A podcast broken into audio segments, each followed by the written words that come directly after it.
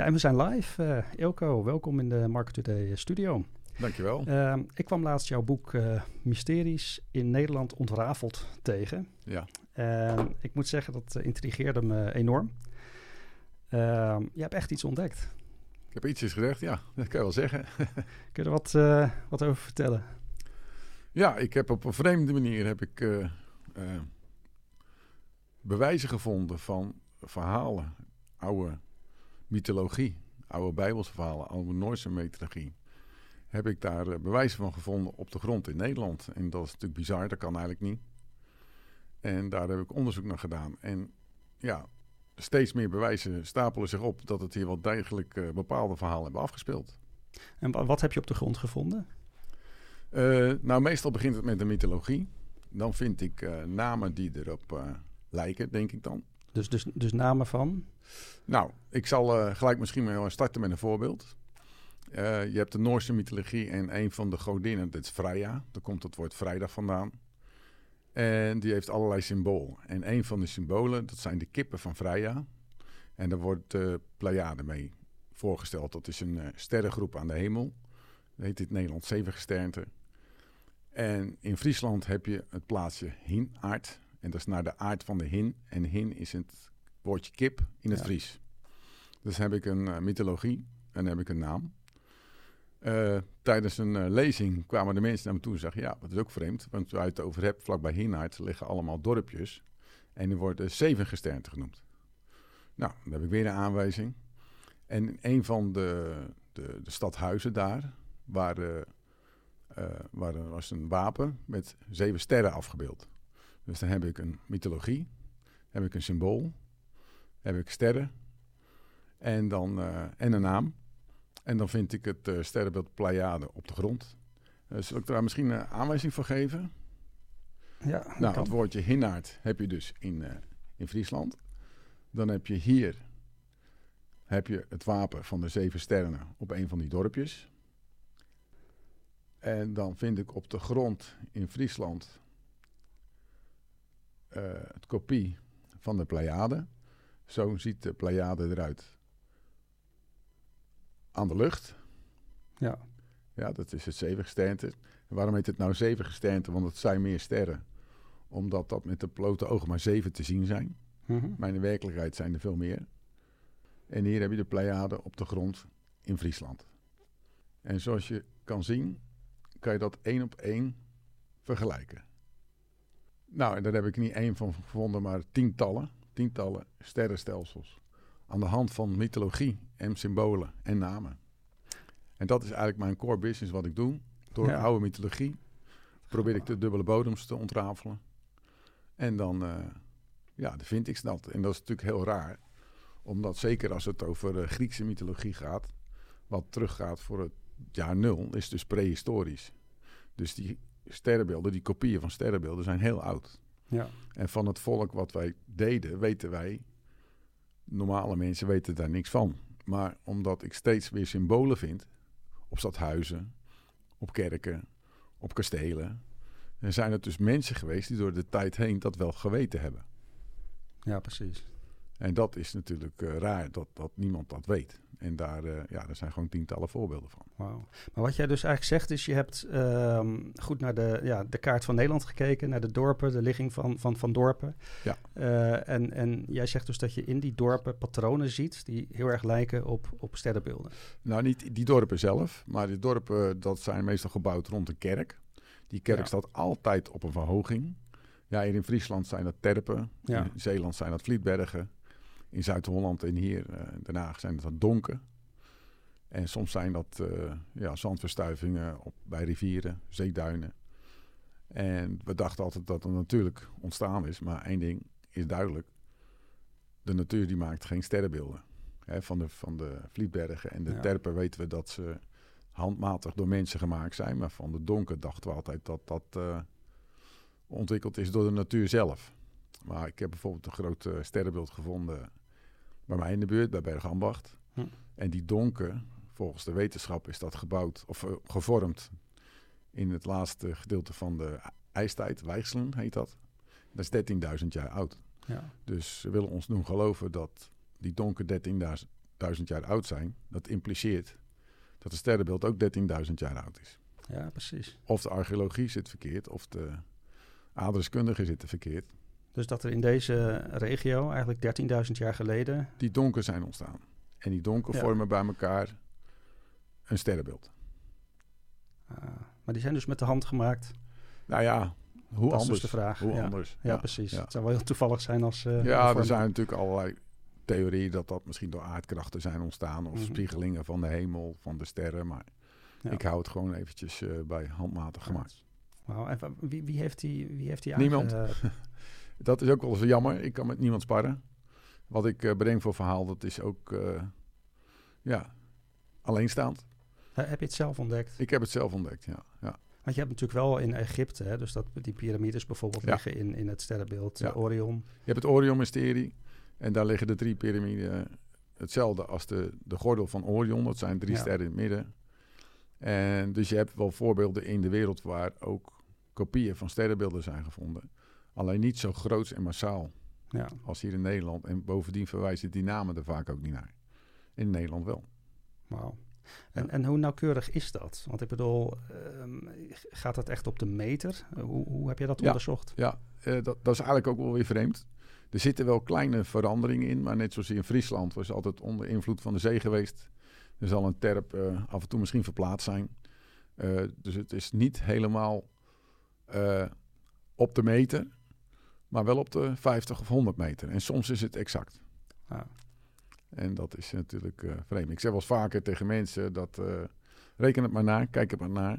Al die namen die je terug kan vinden, die kan je ook vinden op Google Earth. ja. Zet een punaise op de kerken, op de oudste kerken. Ja. En het sterrenbeeld verschijnt voor je.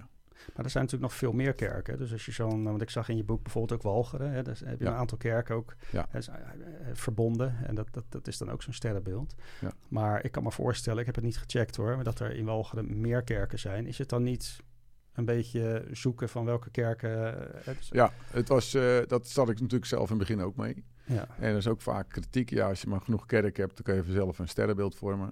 Maar dat is niet waar. Ik probeer dat vaak uit. En zeker als je ziet hoeveel sterren deze bijvoorbeeld heeft. Ja. En complex. En ten opzichte van elkaar, de hoeken van de sterren op zichzelf. Ja, die kloppen gewoon. Ja. En dat vind je eigenlijk nooit terug. Je kan misschien een klein sterrenbeeldje vinden, maar zo groot. En zeker eh, andere sterrenbeelden die, die, die provincies omvatten. Ja. Ja. dat kan geen toeval zijn. En dan heb je er ook nog namen bij. Dan heb je er ook nog een mythologie bij. En dan heb je er ook nog symbolen bij die Ja. aangelegd zijn door, eh, ja, ik zal ze maar even elites noemen. Ja, dus, dus ja, als het één sterrenbeeld was geweest eh, in Nederland, dan had je nog kunnen Ja, afvragen van Een klein sterrenbeeld. eh, maar het zijn er echt, nou, hoeveel Ja. zijn het er? Hoeveel heb je er gevonden in Nederland? Eh, in Nederland, ja, er zullen tientallen zijn. Tientallen. 20, 25. Maar kun je nou bijvoorbeeld dit, dit sterrenbeeld wat je hier hebt staan, hè, dat zeven gesternte, Ja. kun je dat nou bijvoorbeeld ook in, in weet ik veel, in Gelderland vinden als je zou, zou gaan zoeken? Ik heb er twee gevonden, maar ook aan de hand van mythologie. Ja. De Homerus in dit geval. En Homerus die, eh, die omschrijft dat, dat je je gezicht moet hebben op de Pleiade en het Boetus. Dat zijn allebei eh, sterrenbeelden. En die heb ik gewoon gevonden aan de hand van die aanwijzing. Ik kom misschien zo wel op terug. Maar twee in Nederland. Ja, wel meer. Eh, je hebt een mythologie van Homerus. Ja, en op een gegeven moment is hij geweest in de onderwereld. Die onderwereld die is gelokaliseerd in Walcheren. Dat is niet van mij, dat hebben andere schrijvers gedaan. Hm. Want er zijn wel meer schrijvers geweest in, eh, in Nederland en België... die gezegd hebben, ja, er zijn wel heel veel namen... die we kunnen herleiden aan het verhaal van Homerus. Je had eh, in België de Graven. Dat was niet zomaar iemand. Dat was ook iemand die betrokken is bij de stichting van de staat. België was een vrijmetselaar. Hm. En die kwam met zijn eerste boek uit. Wat zeer kleinschalig was opgezet, maar dat is toch wel blijven hangen. Je hebt eh, een boekje van Ernst Gideon. Je hebt Iman Wilkens. Eh, zelfs, eh, ja, er zijn dus meerdere schrijvers geweest die al opgevallen was dat, dat er namen waren, in, met name Zeeland, die, die leken op, op het verhaal van Homerus. En Homerus, voor degene die dat niet weet, is een schrijver uit Griekenland, gedateerd zo 4 tot 800 jaar voor Christus. Die heeft het verhaal van Troje geschreven. En een van zijn helden, Odysseus, die nadat die Triaanse oorlog voorbij was, wilde hij naar huis, maar had een van de goden geërgerd. En die ging hem een, eh, een geintje maken. Dus terwijl hij op weg naar huis was, heeft hij allerlei rampen over hem uitgeroepen, waardoor die reis ook nog eens tien jaar geduurd heeft. En een van die reizen eh, zou hij geland zijn op het eiland Schouwen-Duiveland. Nou, Schouwen-Duiveland heb je weer allerlei dingen die verwijzen naar het verhaal. Hij zou bijvoorbeeld een berg beklommen hebben. Nou, daar heb je het berg Moermond. Het berg bestaat er meer, is afgeschreven. Maar je hebt dan wel een, kasteeltje met die naam. Nou, toen ze geland waren met dat schip, schoten ze een hert. Daarnaast ligt het plaatsje, of een, een stuk kust, dat heet de Zoute Hert. Hm. Eh, daarna gingen de mannen naar eh, de godin Cirkse. Nou zeg je dat met een Z, krijg je Cirkse. Cirkse. Zeg je het met een harde K, de C, dan krijg je Kirke. En dat is nog steeds de naam van kerken in Zeeland. Uh, was de dochter van de, de, god van de zoon en de kleindochter van de god van de zee. En naast Cirkse ligt het plaatsje uh, uh, Zonnemare, Zonnemere. En zit het woordje zon in en mere van marine en van, van zee. Nou, die mannen gingen hem vooruit naar die godin. Maar die vond op me niks, al die mannen. Die heeft ze veranderd in, uh, in zwijnen. En naast Cirkse ligt nog het plaatsje Borendam. En een mannetje zwijn eet een beer, net zoals een mannetje varken. Ja. Uh, nou, en zo, zo, al die namen zijn allemaal terug te vinden. En uh, sommigen hebben een paar van die schrijvers uh, geschreven. Mijn eerste boekje wat ik las van Ernst Gideon. En ik denk, ja, dat kan niet waar zijn. Ik ken die Griekse mythologie van Homerus erg goed. Ik ken Zeeland erg goed. Ik heb daar een huisje. En ik denk, nou, flauwekul. ik zou wel even laten bewijzen dat dat ja. niet kan. Dus toen ben ik wezen zoeken. Ja, en toen kwam ik dingen tegen. Ja, dat klopt allemaal. Ja. En toen ben ik zelf gaan zoeken. En toen kwam ik achter veel meer dingen. En toen vond ik mijn eerste sterrenbeeld. En uh, ja, dan is het natuurlijk de, het hek van de dam. Het hek van de dam. En uh, ja, zo ga je dan verder. Maar, maar wat is dan de bewering dat het verhaal van Odysseus dat dat in Zeeland heeft afgespeeld? Ja, het is zo dat uh, in de Griekse oudheid had je al geschiedkundigen, Seneca, Virgilius. Die zeiden, ja, de namen kloppen wel, maar de afstanden niet, de topografie niet, de, de, de, de omschrijving niet. Hè, zoals uh, het boek van Homerus wordt uh, zee grauw en grijs genoemd. Nou, als we denken aan een zee bij Griekenland, is die blauw. Ja, er wordt heel veel uh, over eb en vloed gesproken. Hè. De, de, schepen voeren met vloed aan. Dan wordt het eb, komen die boten droog te staan en kunnen we uitladen. Nou, dat is iets wat je hier in Noordwest-Europa vindt, maar totaal niet in, in de Middellandse Zee. Dat is het verval maar 20 centimeter half.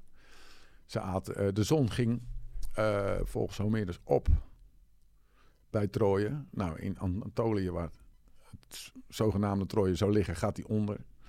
En zo zijn er allemaal dingen wat niet kan. Wat volgens die uh, beschrijving van Homerus gewoon niet klopt. Dus hebben andere schrijvers Troje weer gesitueerd in Engeland. En daar zou de Trojaanse oorlog hebben plaatsgevonden. En waar dat is, bij het, uh, bij het Wash, of de Welsh, ik weet niet precies hoe dat heet. En al die aanwijzingen van Homerus vind je daar wel. En dat is zo interessant als je dat ziet. Daar heeft ook een gigantische oorlog plaatsgevonden. We weten niet uh, wanneer dat gebeurd is of wie dat gedaan hebben, maar dat, is, dat zou goed kunnen. Je hebt daar twee dijken gevonden. En Homerus schrijft ook over twee dijken. Dat die, die, die, Grieken hadden twee dijken gemaakt om aanvallen van de Trojanen tegen te staan. Met de greppel landinwaarts. Normaal gesproken als een volk invallen vanaf zee verwacht, is de greppel aan de zeekant. Dus het moet een volk zijn geweest wat aan de zeekant was. En aanvallen vanuit land verwachten. En dat was precies wat de Grieken verwachten. Die hadden zich aan, met allemaal schepen naar Troje vervoerd. Hadden daar hun kampement opgeslagen. Dijken gemaakt tegen, tegen aanval. En de greppel aan de landskant waar Troje dan zou liggen. Nou, zo zijn er tientallen aanwijzingen wat gewoon spreekt dat Troje daar gelegen heeft. Nou, een van die helden dus, die zou terug aan huis gaan. En uh, daar zou hij dus walgeren. Of uh, Schouwen-Duiveland. Want waarom moest hij daar zijn? Hij moest een bezoek brengen aan iemand van de onderwereld om om raad te vragen. Nou, uh, Walhalla heet de onderwereld. En walgeren lijkt erop. Maar er zijn meer aanwijzingen. Want de rivier die je moest oversteken om de onderwereld te bereiken heette de Charon. En de veerman die de zielen van de doden overbracht, die heette ook Charon. Het was de wal die de Charon keerde. En wal Charon is Walcheren geworden. Dus zie je ook weer een aanwijzing hm. dat het daar klopt. Maar goed, we hadden het over het vinden. Op een gegeven moment is hij daar geweest, voor die oostwaarts. En toen had, staat er een stuk in Homerus dat hij de beer, de grote beer, aan zijn linkerkant moet houden, aan zijn linkerhand. Maar dat kan niet, want als je navigeert op sterren, die sterren staan niet stil aan de hemel, die gaan rond. En zeker de grote beer, die is heel de nacht omschrijft hij een cirkel. Dus het is waanzin als je zegt linksaf, want aan je linkerhand houden, want dan ga je s ochtends naar het oosten en s'avonds naar het westen en andersom. Maar het kan wel als die op de grond ligt. Dus dan zoek ik naar, heb ik mythologie, je grote beer moet je aan je linkerhand houden. Oh, je bedoelt het sterrenbeeld. Uh, het sterrenbeeld, de grote beer. Ja, sorry, als voor mij zo ABC. Het is goed dat je het vraagt, want ik vertel het vaak en dan denk ik, nou mensen, zullen het wel weten. Daar heb je een plaatsje Baarland. En dan ga ik er kijken, daar heb je een kasteeltje van Baarland. En er staat een beer op. Dus heb je een symbool. Ja, en dan is het prijsschieten. Dan vind ik gewoon het sterrenbeeld uh, de grote beer. Ik zal even kijken of ik hem uh, hier ook heb. Ik dacht het wel. Nou, we hebben dus uh, van Wikipedia staat de grote beer zo afgebeeld. Dit is een stilpannetje. De meeste mensen is dat het enige sterrenbeeld wat ze vaak kennen aan de hemel. En dit is de grote beer op de grond ja. in Zeeland. En ook weer al die kerken, hè, van Baarland, van Nissen, van Kloetingen. Uh, dit is Bieselingen, heb ik er niet bij gezet, zie ik. Ierseke. Nou, hier zie je een kopie van de ster, die is niet meer gevonden, want dit is de Oosterschelde geworden. Dus dat is onder water gekomen. Ja.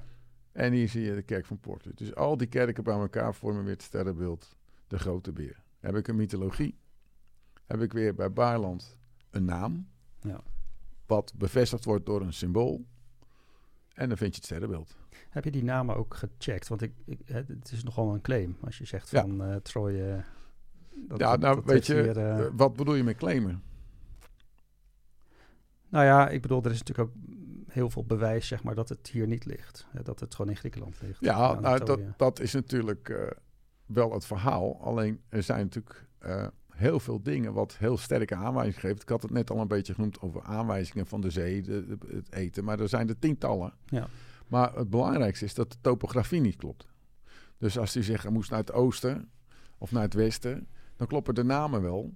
Maar uh, de afstanden niet of de richting niet. En daar heb ik een verklaring voor. Ik heb sowieso een verklaring voor gevonden. En dat is mijn hypothese geworden. En mijn hypothese is... Er heeft hier in Nederland en zijn buren... Eigenlijk Groot-Friesland. Dat is ook wel een, mooi uh, te kijken. Even kijken. Dit is uh, uit de middeleeuwen nog Groot-Friesland. Maar Friesland was vroeger veel groter. Dat begon in Noord-Frankrijk, liep in Nederland, België. Noord-Duitsland, een stukje van Denemarken. En ook een stukje van Engeland. Dat hoorde er ook nog bij. Dat was één taalgebied. Ja. En bewoond door de Friesen. En, ik denk... En dan hebben we het over... Hoe, waar, waar, waar, hoe lang geleden? Ik denk... Uh, nou ja... Een volk wat hier gewoond heeft... maakte 28, 4, 5, 6.000 jaar, 7.000 jaar geleden al hunebedden. Ja. Weten we niks van. Die zijn gestopt op het moment dat ze in Egypte pas begonnen met het bouwen van de piramide. 2800 jaar. Toen is gestopt. Over dat volk weten we niks. En de periode waar uh, Homerus het over heeft, is ongeveer 1200, 1500 jaar voor Christus. Ik denk dat er een die dat volk heeft geleend door een verschrikkelijke natuurlamp op driften is geraakt. En in de Bijbel worden die namen genoemd Gog en Magog. Je vindt trouwens dat Troje wat in Engeland gevonden is, dat heet nog de Gog en Magog Hills. Hm. Dan zeggen mensen wel eens, ja, maar Gog is toch geen Nederlandse naam? Of West-Europese naam. Nou ja, je hebt hier Vincent van Gogh. Gogh. Je hebt hier de plaatsje Gogh. Er komt wel meer voor. Dus, dus dat zijn echt wel onze namen. Ze zijn weggetrokken door die ramp.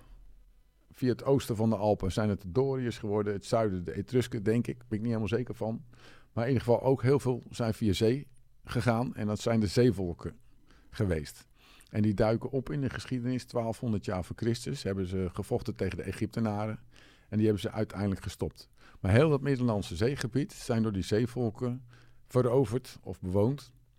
En hebben daar de Myceense beschaving vernietigd, de Hethitische beschaving vernietigd. En uiteindelijk zijn ze tegengehouden door Egyptenaren.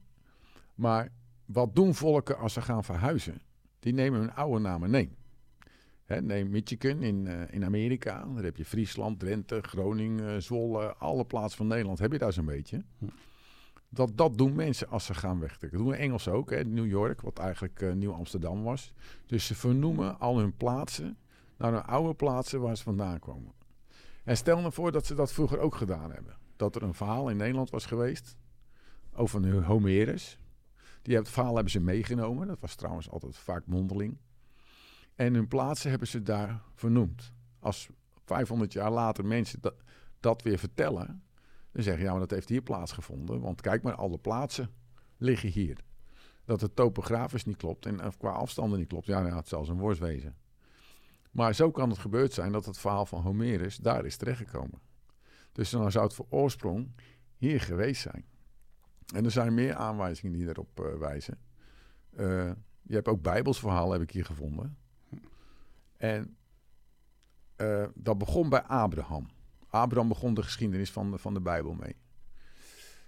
Abraham woonde in het land der Galdeeën en hij woonde bij de Filistijnen. Abraham leefde 2000 jaar voor Christus.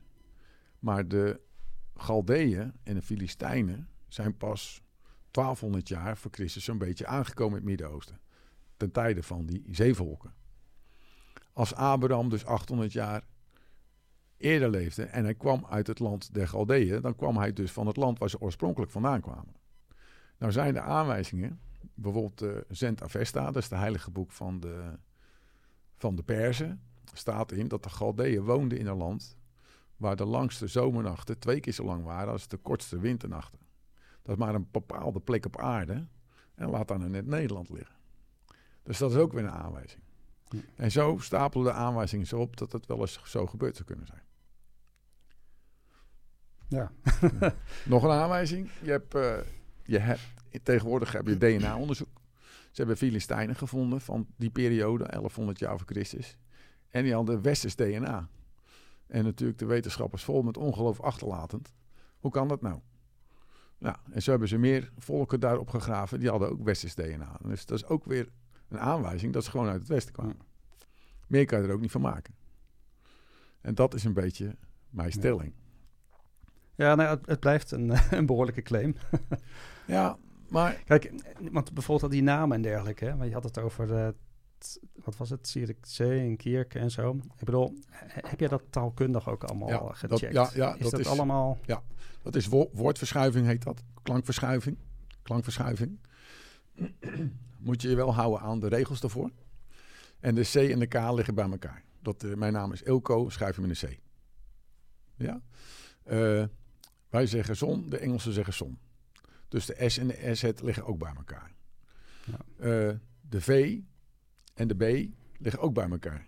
Beven of bibberen of in het Duits beben. Dan zie je dat die V en die B verwisseld worden. Maar de V kan je ook verwassen met de U. Want degenen die Grieks hebben gestudeerd weten dat de V ook U kan betekenen. Een W heet in het Engels nog W. Twee keer de W. Twee keer de U bedoel ik. Mm -hmm. Dus zo, dat, dat mag. Ja, je hebt drie, dan staat de R als tweede. En je hebt derde, dan staat die als derde. Dus dat is ook een verschuiving, dat mag ook.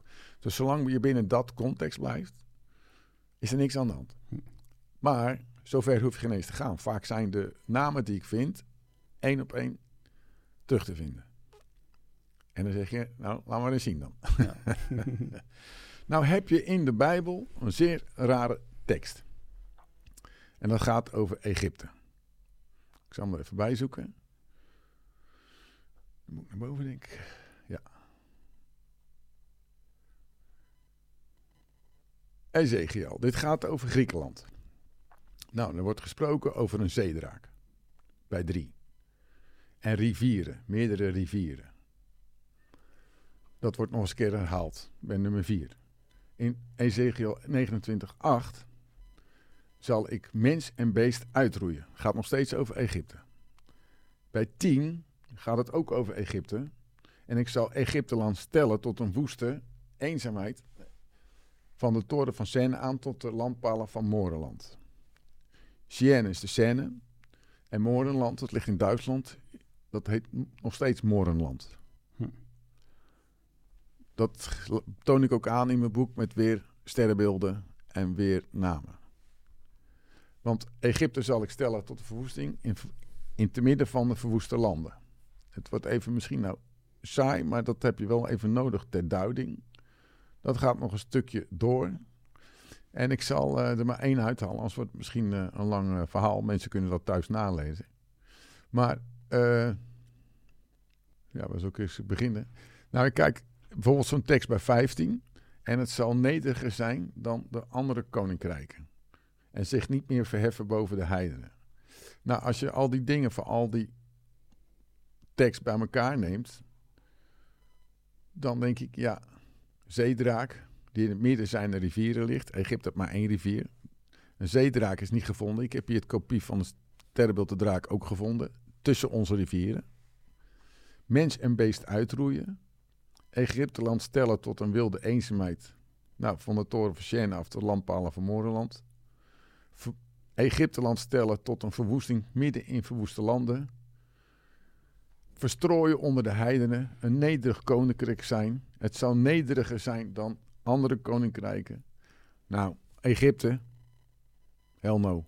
Dit gaat niet over Egypte. Geen één Hm.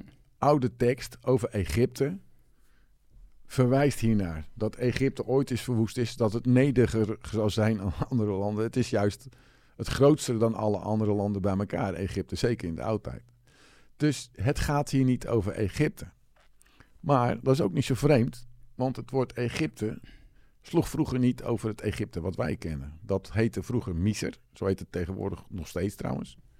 Maar Egypte, Egyptos in het Grieks, dat, was, dat betekende huis van de geest. En daar heb je heel veel van.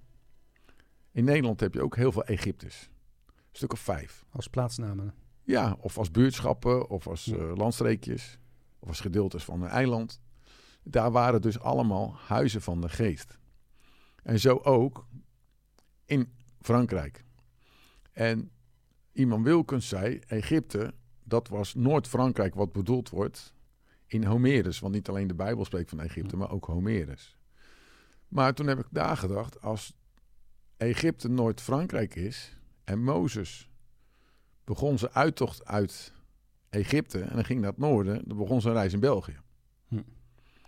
Nou, dan zie je de namen van de uittocht van Egypte zie je al gelijk verschijnen. De belangrijkste naam is Mozes. Die heette Musa. En zo heette Maas vroeger ook. Zijn, zijn, zijn hulpje was Aaron.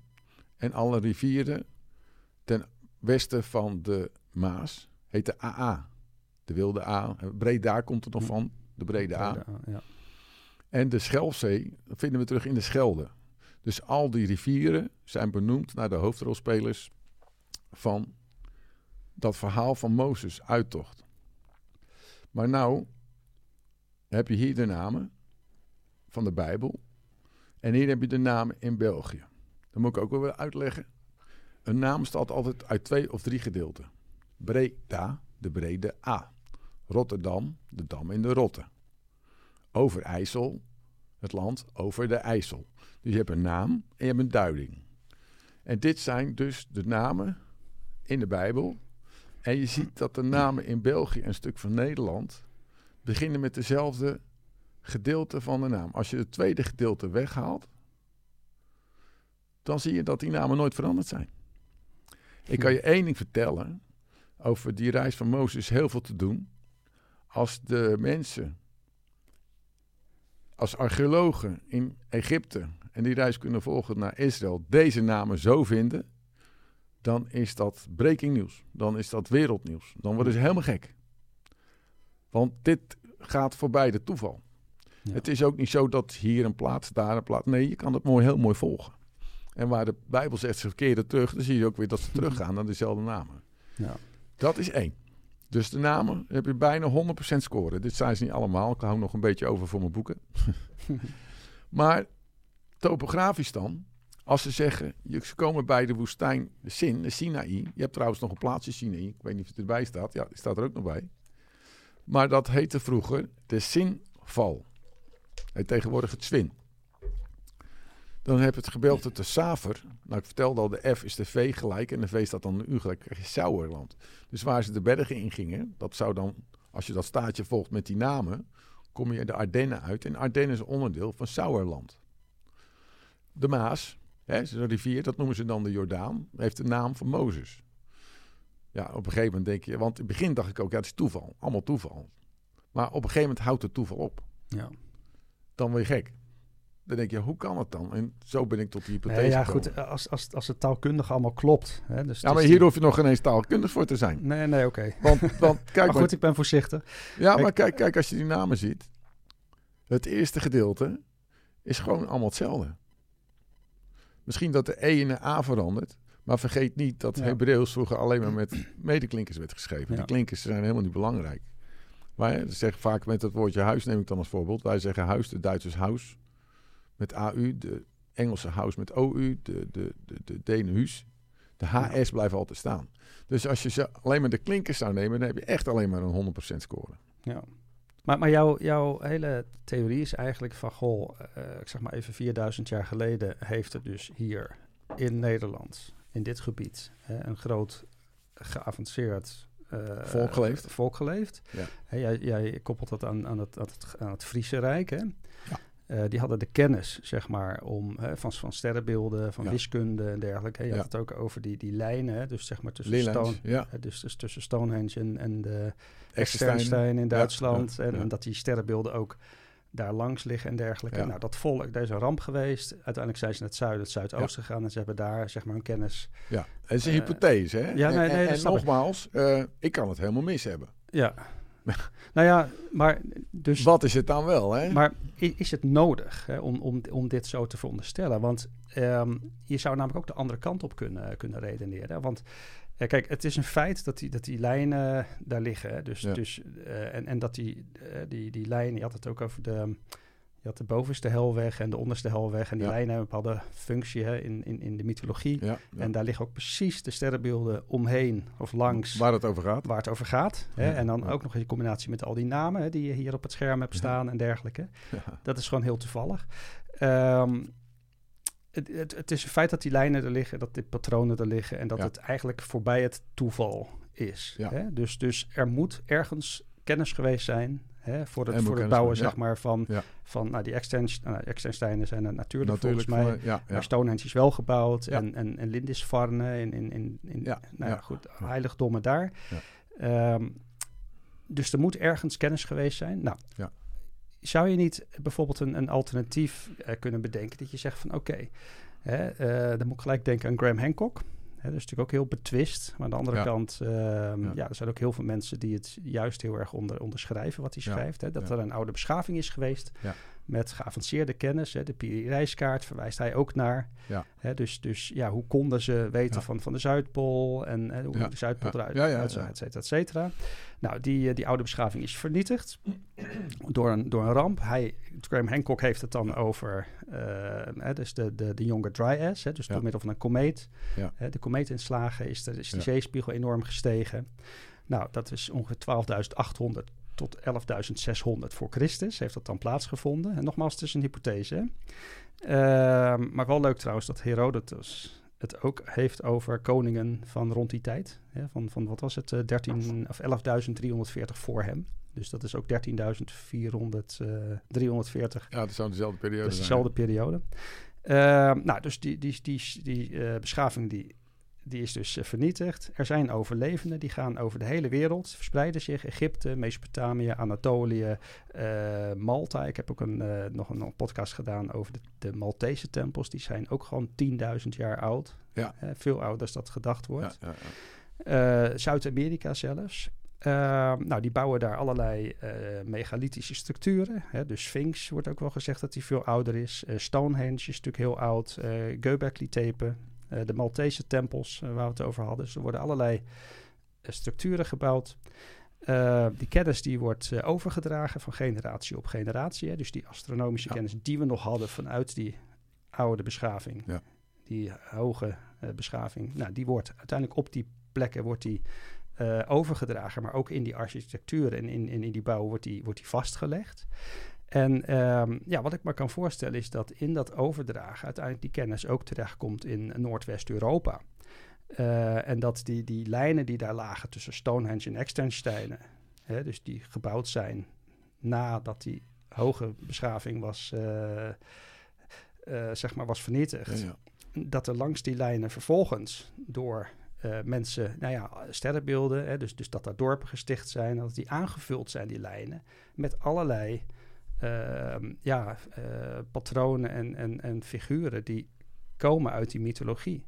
Ja. Maar dat, het hoeft dus niet zo te zijn dat die beschaving daar vandaan komt. Hè, het kan ook zijn Nee. dat, ze, dat ze vanuit het zuiden, ja, die kenden ook de Griekse verhalen van Troje en die zijn naar het noorden gegaan. Die kenden die lijnen nog. Hè, van tussen de Exensteinen en de Stonehenge en, en Lindisfarne en dergelijke. En die hebben dat vervolgens eh, aangevuld eh, in het bouwen van dorpen en kerken. eh, om daar zeg maar naar het voorbeeld van Troje in Griekenland. Dat eigenlijk een soort van na te bouwen in Nederland.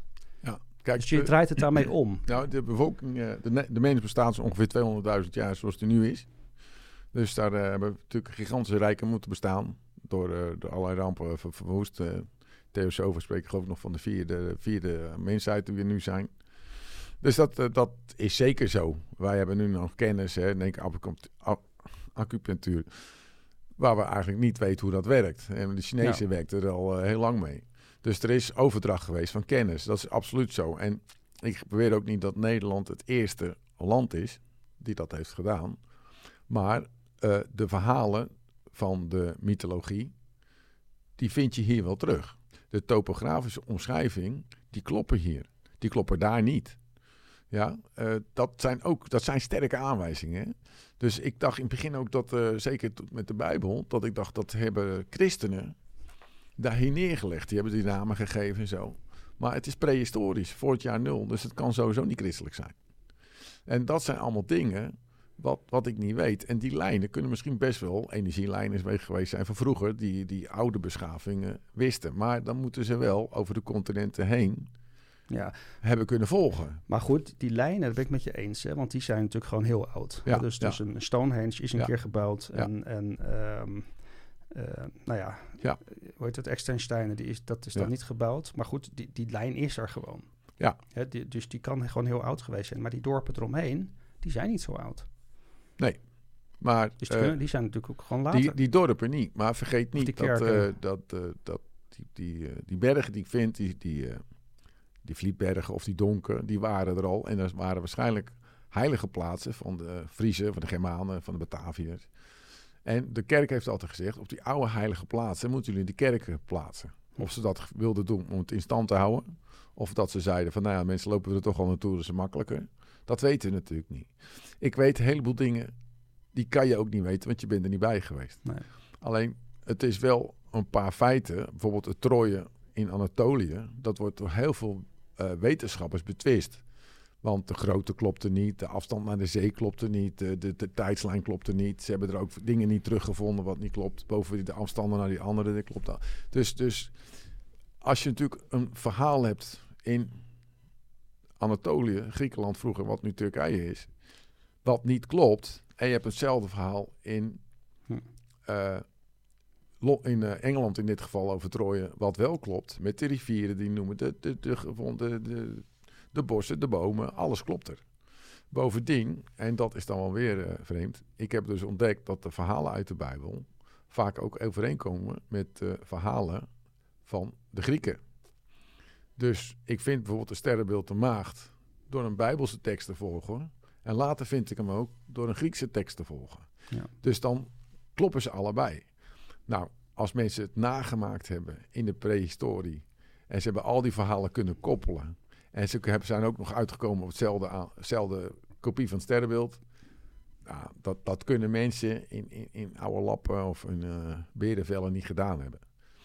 Dus ik ben het ermee eens dat er misschien een oudere beschaving is geweest. Eigenlijk is dat ook wel logisch, want die hebben zich later vervormd naar de elite. Hè, wat, wie dat dan ook geweest zijn. En die elite hebben al die namen in stand gehouden. Dus waar stammen die elites vanaf? Ja. Dat is dan weer de vraag. Hè? Maar die, die donker waar je het over hebt, hè? Ja. Wat, wat, zijn dat precies? Zijn Nou, dat, donker, dat zijn dus verhogingen in het landschap, in met name Zuid-Holland.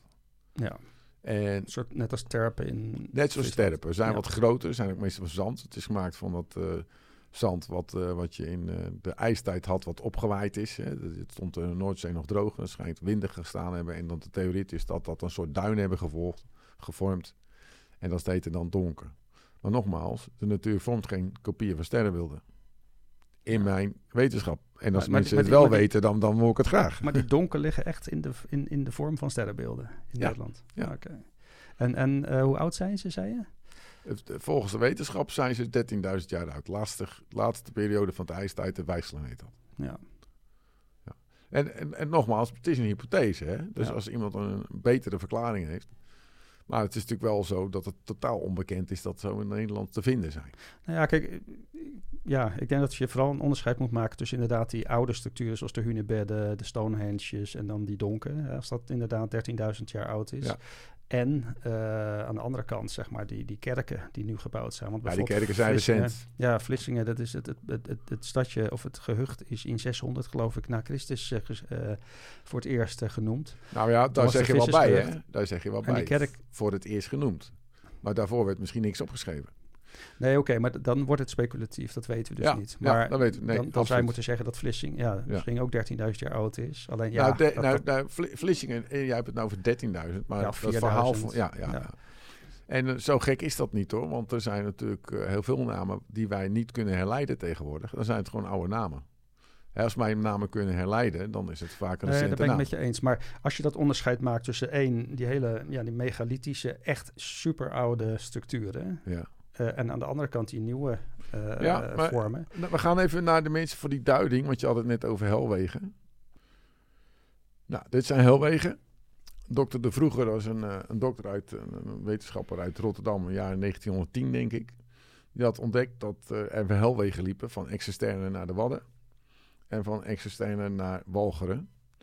En eh, bij de Wadden zou dan Helheim moeten liggen, dat is het, eh, een onderwereld. En in Zeeland zou dan Walhalla moeten liggen. Ja. En zeggen de mensen, ja, twee onderwerelden. Ja, in alle godsdiensten heb je twee onderwerelden. Hè, Helheim en Walhalla. Maar in het Grieks is dat eh, Hades en Tartarsus. En in de Bijbel is dat hemel en hel. Ook twee onderwerelden. Alleen, dat is een verschil met de andere godsdiensten. De hel is altijd een plaats eh, van verschrikking. In de hemel naar de Ja. hemel. hè. En in andere godsdiensten zijn het twee verschillende onderwerelden. De een is vaak voor de, voor de gevallen strijders. En de andere onderwereld is voor de vrouwen en de kinderen en de grijsaarden en allemaal mensen die niet gevallen zijn in de strijd. Maar ook een goede plaats. Dus dat is het verschil met eh, onze christelijke eh, onderwerelden. Maar in de Germaanse mythologie werd gezegd dat de zielen van overleden mensen vervoerd werden over deze helwegen, vandaar dat ze ook helwegen heet, naar, het, eh, naar de onderwereld. En dat werd gesymboliseerd door een zwaan. Want er werd gezegd, de zwanen die namen de overleden zielen mee naar, eh, naar de onderwereld. En bij ons is dat een zwaan, de grootste vogel. In andere eh, mythologie is dat ook de grootste vogel, maar dan van de plekken waar het is. In China is dat de kraanvogel. In, eh, in andere landen is dat vaak een arend. Ja, dus wat, je moet kijken naar het symbool. En het symbool is het grootste beest. Nou, die vroeger had geen eh, Google Earth, ik wel. Dus ik heb die eh, lijnen doorgetrokken en ik kwam ik precies uit in Stonehenge. En precies, precies uit in Lindisfarne. Nou heb je het sterrenbeeld de zwaan. Dit is de zwaan van Wikipedia. En die draait natuurlijk ook weer eh, op de wereld rond. Dus zo ziet hij er soms ook wel eens uit. Dan is hij gedraaid. En die heb ik teruggevonden op de onderste helweg. Tussen Exerstijnen en Stonehenge. Om te beginnen bij eh, Duitsland. Even kijken, welke is dit? Dit is die in Nederland. Bij Zettergebos, wat die ook langs de lijn ligt. Ik heb hem gevonden in Engeland. Oh, eerst in Engeland. Bij Stonehenge. Stonehenge is het middelste. En ook daar weer, die kerken liggen op vogentjes. Hè? Hm. Ook al heb je daar bergen en heuvels, toch staan die kerken daar op verhogentjes. En dat werd ook vroeger gezegd dat, eh, dat de goden werden veeld op ver- verhogingen Ja. in het landschap.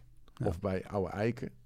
Dus ook daar, terwijl ze wel heuvels en bergen hebben, gooien ze toch heuveltjes op waar ze die kerken op plaatsen. Nou, dit is hem uit Duitsland. Bij Exerstijnen.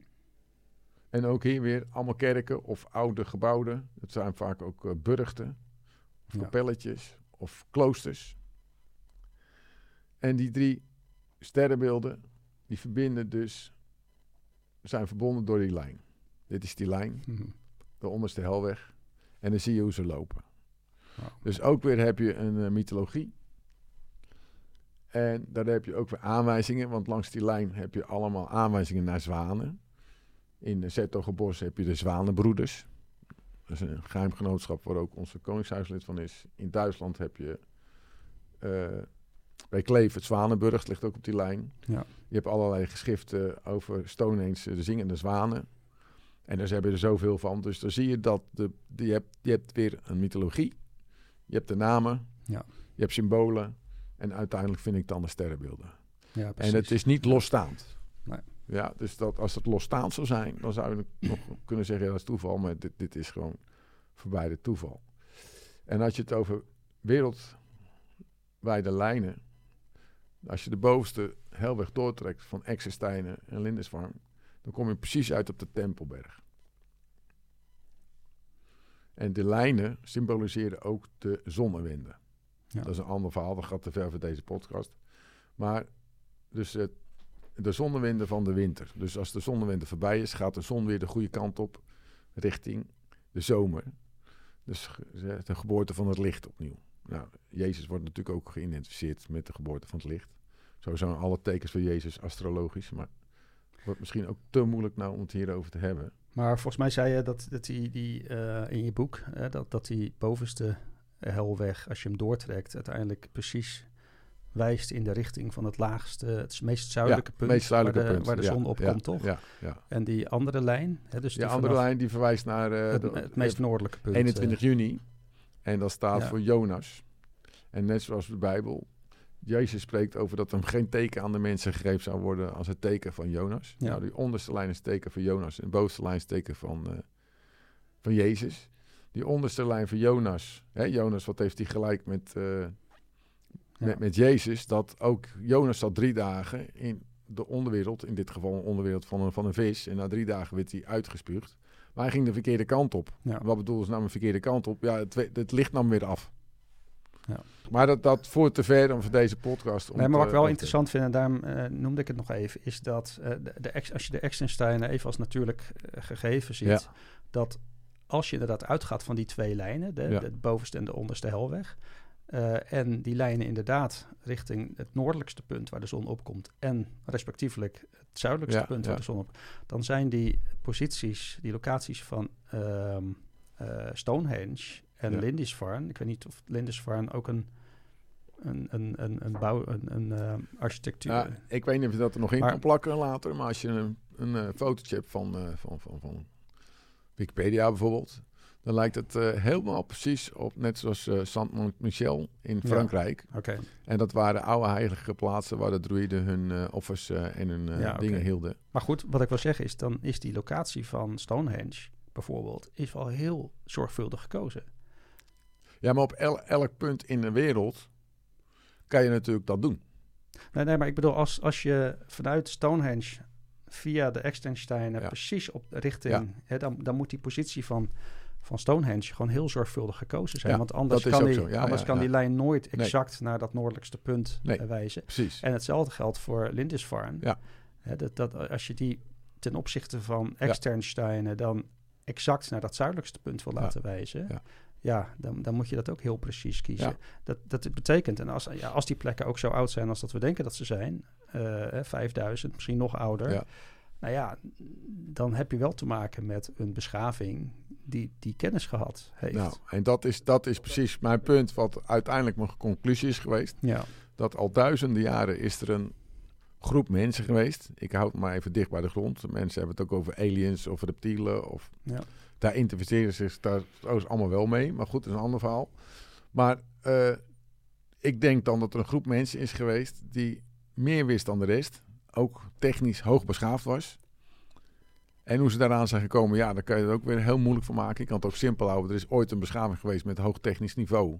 Overlevenden, die hebben dat meegenomen. En die wilden de rest van de mensheid eigenlijk een beetje als, als slaaf hebben. En hebben daar weinig over verteld. Dat ze altijd bepaalde macht hadden. Hè. Ze konden misschien de, de, de, de, de, de verduistering van de zon eh, voorspellen. Nou, uh, als je niet luistert wat ik doe, dan, uh, komt, uh, dan gaat de zon weg. En als dat dan ook gebeurde, dan was het natuurlijk tovenarij. Dus zo konden ze de macht houden over de mensen. Zo zou het kunnen zijn gaan. Maar weet je, ik geef lezingen aan verschillende groepen. En alle groepen hebben een eigen uitleg. zeg ik, zit ik bij wappies, ze zeggen nou het zijn elites. Zit ik bij spirituele mensen, zeg ik ja het zijn krachten uit de bodem en van de natuur. En zit ik bij geschiedkundige mensen die zeggen ja het is gewoon een beschaving die verloren is gegaan. En ja, iedereen maakt er zijn eigen verhaal van. Ja. Dus je kan alle verhaal, maar ja... Wat, maar goed, wat, die, die, hele oriëntatie van die lijnen en dan die, die, uh, die patronen eromheen, het blijft natuurlijk wel merkwaardig. Maar ik blijf er wel bij van, hè, ik bedoel,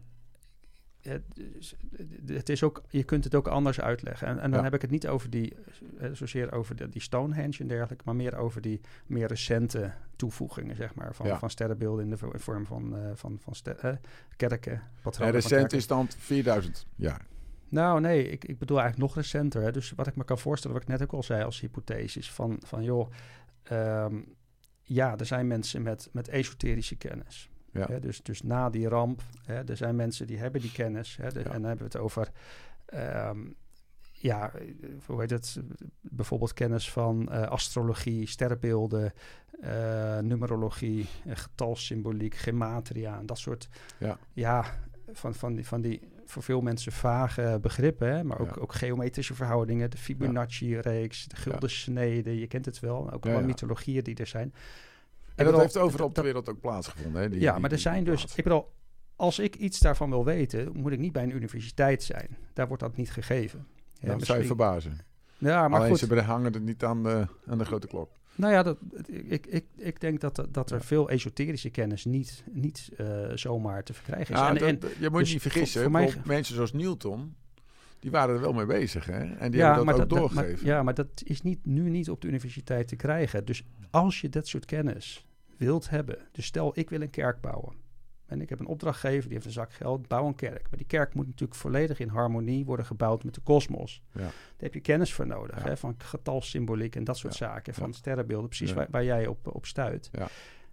Um, dan ga je dus naar de plek waar die kennis is. En vroeger, met de bouw van de piramides, had je van die, van die, van die metselaars, uh, van, die, van die bouwgemeenschappen, die hadden die kennis. Later in Griekenland waren dat de files. Hè? In, in Rome had je de, had je de um, collegia's. Hè? Dat waren van die, van die bouwgenootschappen. Die wisten precies nog steeds weten ze dat. Ja, oké, maar die wisten precies, zeg maar, hoe, hoe je, wat, wat voor verhoudingen en, en hoe je dat allemaal in lijn kon krijgen met de kosmos. En ik kan me voorstellen dat dat nu met de vrijmetselarij is. Dat, dat de vrijmetselarij ook over dit soort kennis beschikt. Hè? En, en dat, dat, die, dat, dat de vrijmetselarij hoeft niet in, in lijn, zeg maar, af te stammen van die, van die, uh, van die, uh, die collegia's en dergelijke. Ik bedoel, Dat, dat weet ik niet, daar heb ik, heb ik te weinig kennis van. Maar ik kan me voorstellen dat in elke periode wel dit soort organisaties geweest zijn.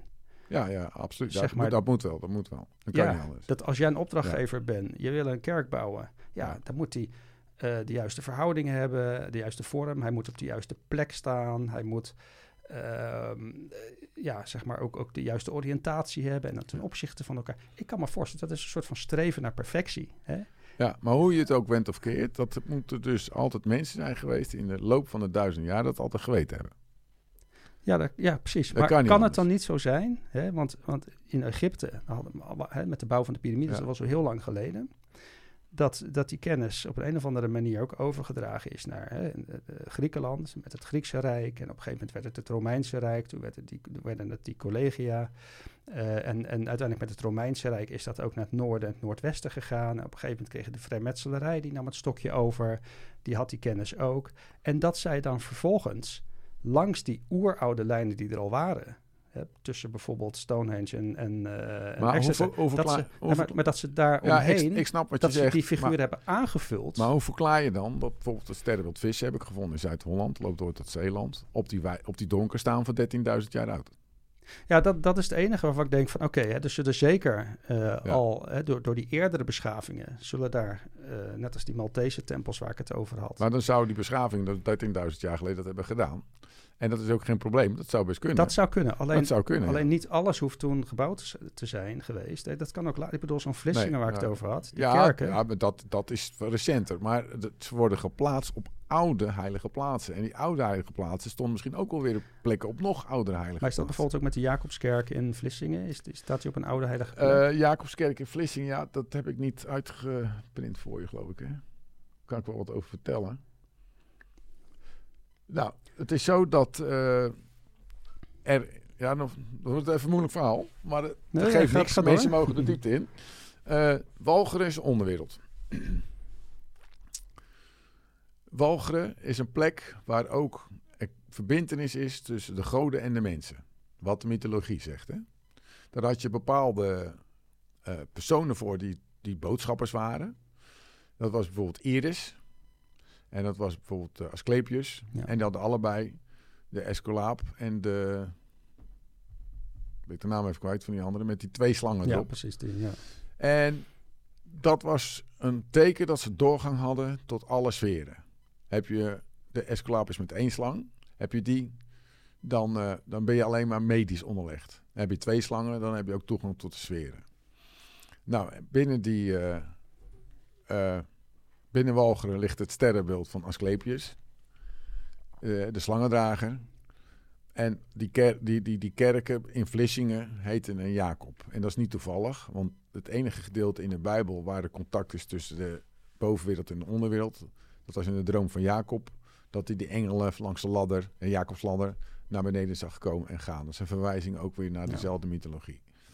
Dus dat je daar een sterrenbeeld vindt als boodschapper, de slangendrager, en dat je dan de kerken in de hoofdstad van dat eh, sterrenbeeld weer verwijzing hebt naar kerken, twee kerken die allebei Jacobskerk heten. Ja, dat is, dat is, dat is weer geen toeval. Dus dan zie je, die kerken zijn wel recent. De sterrenbeeld is ouder. Maar mensen die het wisten, altijd hebben geweten, dus zeg maar in die geheime genootschappen, als ze dan een kerk moeten bouwen of opnieuw moeten bouwen, dan vernoemen ze die naar wat ze weten. Het Ja. is, het, ik heb wel eens gedacht dat, dat ingewijden, zo noem ik ze altijd, die weten het van elkaar en die hebben bepaalde dingen achtergelaten. Van als je dat vindt, weet je, dan vind ik dat sterrenbeeld daar. En waar hebben die sterrenbeelden nou weer een functie? Nou, misschien zijn het wel doorgangen naar andere dimensies. Je zou het niet kunnen zeggen, want het is niet wat ik verzin, maar dat zegt de mythologie dan weer. Ja.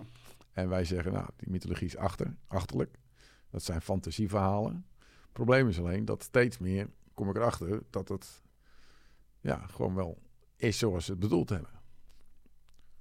En dat is wel een rare gedachte. Hoeveel weten wij nog niet? Ondertussen weet ik wel wat meer, maar dat, wat, wat, wat dat suggereert. Nee, maar dat kan dus ook, hè, zeg maar, in, in de uitbreiding van het Romeinse Rijk, hè, kwam, dat kwam uiteindelijk ook in Nederland terecht. Nou ja, als jij dan, Ja. hè, dat werd, eh, de, de Franken waren dat geloof ik, en de Friezen, en, en, weet je, dus, dus, ehm, dus met de uitbreiding naar het noorden en het noordwesten, de uitbreiding richting Nederland, gingen die bouwgemeenschappen met die kennis, Ja, hè, die ja. broederschappen, die gingen mee Ja. eigenlijk, met hun kennis. Die namen, dat is een beetje mijn eh, manier ik het die namen hun kennis van de oude Griekse mythologie, van de oude van Bijbelse verhalen, namen ze mee. Hè. We zitten al na eh, k- de geboorte van Christus, zeg maar. Die namen dat mee. En ja, als er dan vervolgens een, een of andere graaf of een hertog of weet ik veel wat in Nederland eh zoiets heeft van, joh, we gaan hier ook eh, ehm, eh, eh, steden op, eh, op, op, eh, opzetten en, en kerken bouwen. Ja, die gaat natuurlijk naar zo'n gemeenschap en die gaat kijken van, joh, wat is de plek waar ik hem moet Nou ja. zetten? Hoe, hoe Ja. moet ik hem vormgeven? En dat soort zaken. Dus dat, dat kan toch allemaal, zeg maar, na die, of vanaf die Romeinse tijd gebeurd zijn. Nou, ik ga je weer tackelen. Graag. Want het zijn dus oudere bouwwerken. In ieder geval de heuvels, die bergen, zijn ouder dan het Romeinse Rijk. En wij hebben altijd geleerd op school dat Nederland is eh, bewoond, bevolkt door mensen uit het oosten en het zuiden. Hm. Maar een paar jaar geleden had je een heel groot wetenschappelijk onderzoek. Dat heet Genoom van Nederland. En er werd DNA-onderzoek gedaan naar alle Nederlanders. En er bleek dat 70% afkomstig is van, va- van een volk wat hier 35.000 jaar geleden al rondliep. Dat hebben ze botten opgegraven of, of gevonden in de Noordzee. En dat waren Ja. jagers-verzamelaars van 35.000 jaar geleden. De andere 26 eh, procent, dat waren mensen die 7000 jaar geleden binnenkwamen. En slechts 4% van de allochtone Nederlanders is recent. En dan heb ik het dus niet over de, de Marokkanen, de gastarbeiders allemaal, die naar echt de Nederlandse bevolking. Dat impliceert nogal wat. Dat impliceert namelijk, als er een verhuizing is geweest, nooit hier naartoe is geweest. Want dan had je dat terug moeten vinden in DNA. Als er al een verhuizing is geweest, dan is het hier vandaan ergens anders naartoe. Bijvoorbeeld met die Filistijnen die opgegraven zijn in Israël en West-Is DNA. Hm. Dus als het waar is wat je zegt, dan moet je dat in DNA terugvinden. En dat vind je niet. Ja, en dat, dat is ook weer een aanwijzing dat het anders zit. Dus ik heb natuurlijk wat die vragen stelt. zijn trouwens hele goede vragen. Dat stellen weinig mensen trouwens. maar daar heb ik natuurlijk in de loop van de tijd ook van nagedacht. Van hoe kan dit, hoe kan dit, hoe kan het? Ik heb tien jaar lang over gedaan om mijn eigen verhaal te geloven. Hm. Voordat ik het überhaupt mee naar buiten kon brengen. Totdat ik op een gegeven moment ook die sterrenbeelden ging vinden. Ja, dan denk ik, ja, laatste vrienden mijn aantekeningen van, joh, dat moet je uitgeven, weet je wel, dat is leuk. Ja, maar dan, maar dan nog, hè, een, een meer recent voorbeeld wat je zelf ook geeft in je boek. Hè, bijvoorbeeld die eh, Mount Rushmore in, in Amerika. Ja. Hè, die Ja. ligt ook exact in het verlengde. Dat is wat jij van, zegt. eh, ja. dat is echt gewoon een nieuwe toevoeging, toch? Ja, dat is zeker natuurlijk van. En, en die mensen hebben dat altijd gedaan. Ehm, ik weet niet of ik hem heb. De Duitsers zijn ook lijntjes wezen trekken. Hè? Duivels eh, vijfhoek. Dat is niet toevallig dat ze daar eh, die, eh, Nee, die waren er ook heel erg mee bezig. die waren er ook heel erg mee bezig. Ja, dus het wordt nog steeds getekend. Het wordt nog steeds neergezet. Alleen de oudste gaan zo terug. En, en, maar ze zijn dus over duizenden jaren... hebben ze geweten dat die lijnen daar liggen. Ze zijn Ja. in staat geweest om ook te weten waar dat is. Er is contact geweest. Hè, want die onderste hellijn van... eh, Ja. die loopt door tot aan I- India, hè, Konark. Nou, dat is dezelfde mythologie op toepassing. Het zijn astronomische gegevens. Het zijn vruchtbaarheidsgegevens. Eh, nou, allerlei dingen komen er. Er zijn Hoe hetzelfde. oud is die plek in, ja, in, dat, dat, dat, dat, dat- de, de recentste is niet zo oud, een paar honderd jaar. Maar die staat dan weer op een gebouw die ouder is. En ik heb eigenlijk niet teruggevonden hoe ver dat terug gaat. Nee. Maar ja, dat, dat weet ik dus niet. Nee. Maar eh, ja, ik heb misschien nog een lijn. nou, die van Rushmore vond ik wel interessant. Die Rushmore is heel interessant. Ligt ja. het verlengde van de bovenste of de onderste helder? Ehm, Een van de twee, geloof ik, hè? Nee, dat is een andere een lijn. andere lijn. Oké. Dat is een andere lijn. Die loopt van uh, Kanark, Egypte, over Lindisfarne naar, Ah, eh, oké. naar- naar- Ja, ja. Dus dat is een andere lijn. Maar als je dan weer de geschiedenis leest van die koppen, want eigenlijk wilden ze ze ergens anders uithouden. Ja. Het heeft een man gezegd, nee, het moet daar komen. Er was sowieso een heilig gebied van de Indianen. Zwarte Berg heette dat geloof ik, weet ik niet zeker. Was ook een vrijmetselaar natuurlijk, die man. En die heeft ervoor gezorgd dat het op die plek kwam. Ja, dat is die, die, die berg waar zeg maar, die vier presidenten in ja, de uitgehouden ja. zijn. En- Dus ook in moderne tijd zijn er dus, eh, worden er lijntjes getrokken. En dan doen ze allemaal vrolijk aan mee, heel de elite. ja. Ja, dit is eh, de Eikenhorst, waar eh Alexander woonde. ja, precies. Ja. Dat is gekocht door Beatrix en dat ligt precies op de lijn van Paleis de Dam en Paleis Noordeinde. Ja. Hij ligt ook precies op de lijn eh, Cambridge, Exersteinen, eh weet hij van Napoleon? Austerlitz, de piramide van Austerlitz. Oh, ja, ja. Napoleon was ook natuurlijk een, een vrijmetselaar. En op welke lijn ligt eh, Austerlitz? Eikenhorst, Austerlitz, Exersteinen, Cambridge. Oh, oké. Ja. En Cambridge is ook weer van alles mee in de hand. Maar ik zeg al, het is Ja. maar een klein podcast. Er gaat, er gaat niet alles uit. Maar dat is zijn gewoon... ja. Ze trekken altijd lijnen. Ze hebben dat gedaan. En ze doen het nog steeds. precies. Nee, maar mijn, punt, mijn hele punt is eigenlijk van ja, ik, ik, ik denk, dat, er, goed, ik denk dat er in die, in die echt die hele prehistorie van Europa echt wel iets, iets gaande is geweest. Hè? Wat, we, nou, nou, wat ik al zei, die podcast eh, over de Maltese tempels, die wijst al op dat er Ja. 10.000 jaar geleden of 9.000 jaar geleden al een, een, een beschaving is geweest met Ja. geavanceerde kennis hè, Ja. van eh, astrologie en dat soort, of astronomie en wiskunde en dat soort zaken. Ja, Dus dat, je- dat ben ik met je eens. Eh, weet je, Alleen in die kielzog zeg maar, van, van die ontwikkeling van, van eh, Griekenland en de Romeinen richting Nederland is ook heel veel toegevoegd. Dat is eigenlijk een beetje Ja. mijn ding. nou, maar en het is daar- ook zo. Dat is ook zo. Ja, dat hebben we niet ongelijk in. Ja. En ik zeg ook niet dat de geschiedenis in Nederland is ontstaan. Ben je gek? Helemaal niet. Wat jij Nee. noemde, dat zijn helemaal oude bouwwerken. En je hebt ze in, in Amerika ook.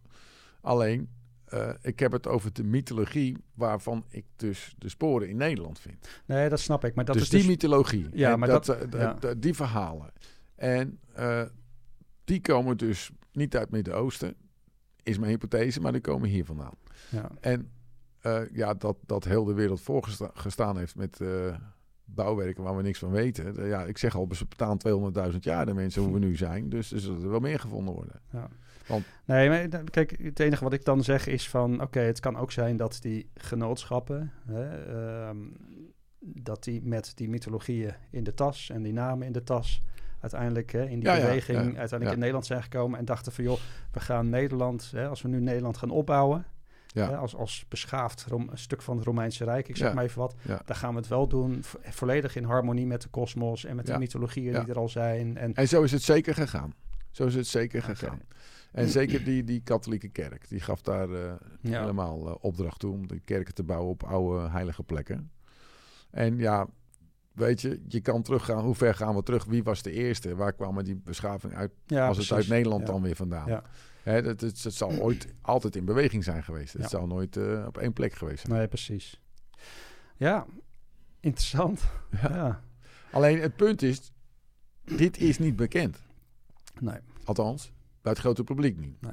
Het is wel bekend bij de elite, want anders kunnen ze de symboliek niet achterlaten. Nou, jij bedoelt de, de ge- geheime genootschappen eigenlijk. Ja, ja ze zijn geheim.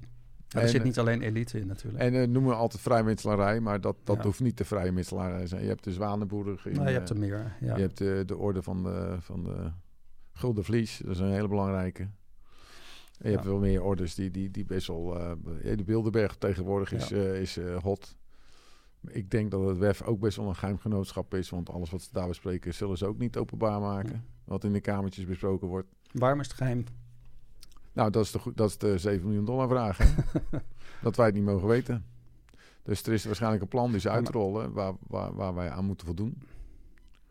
Om zelf denk de macht te houden. Maar goed, als het esoterische kennis is waar we het net over hadden, hè, astrologie en, en getalsymboliek en dergelijke. Ik bedoel, dat heeft toch niks. Dat is Ja, maar esoterie is, is een beetje een raar woord. Je hebt extra, extra esoterie en, en eh, dat is een tegenhander. wil alleen maar zeggen het geloven buiten jezelf.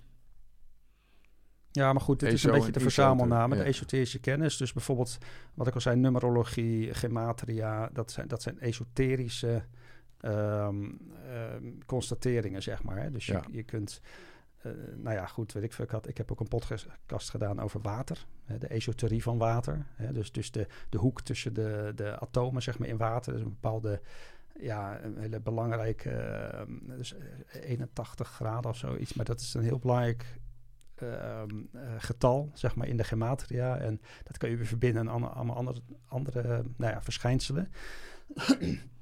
maar dit soort ehm, kennis, hè, dus, dus van, van verhoudingen, geometrische verhoudingen, ja, mythologie en hoe dat allemaal, zeg maar, eigenlijk de, ja, wat, wat zou je kunnen zeggen, de, eh, de, de harmonie van de kosmos, de structuur van de kosmos, dat soort kennis, ja, dat is niet per definitie, ik bedoel, dat, dat associeer ik niet met eh, complotten tegen de mensheid of iets dergelijks. Ik bedoel, Nee, voor mij is dit Nee, gewoon, nou, dat klopt ook. Maar het, het is wel zo, je hebt natuurlijk heel veel dingen wat wij nou pas weten. Hè. Je hebt eh, elektromagnetische velden, je hebt, je, hebt, je hebt materie die bestaan uit, uit allerlei dingen waar, waarvan Ja. we nu pas ontdekken hoe ze, hoe ze eigenlijk werken. We weten het nog niet helemaal zeker, want je gaat natuurlijk op het allerlaatste kleine gaan of het allergrootste.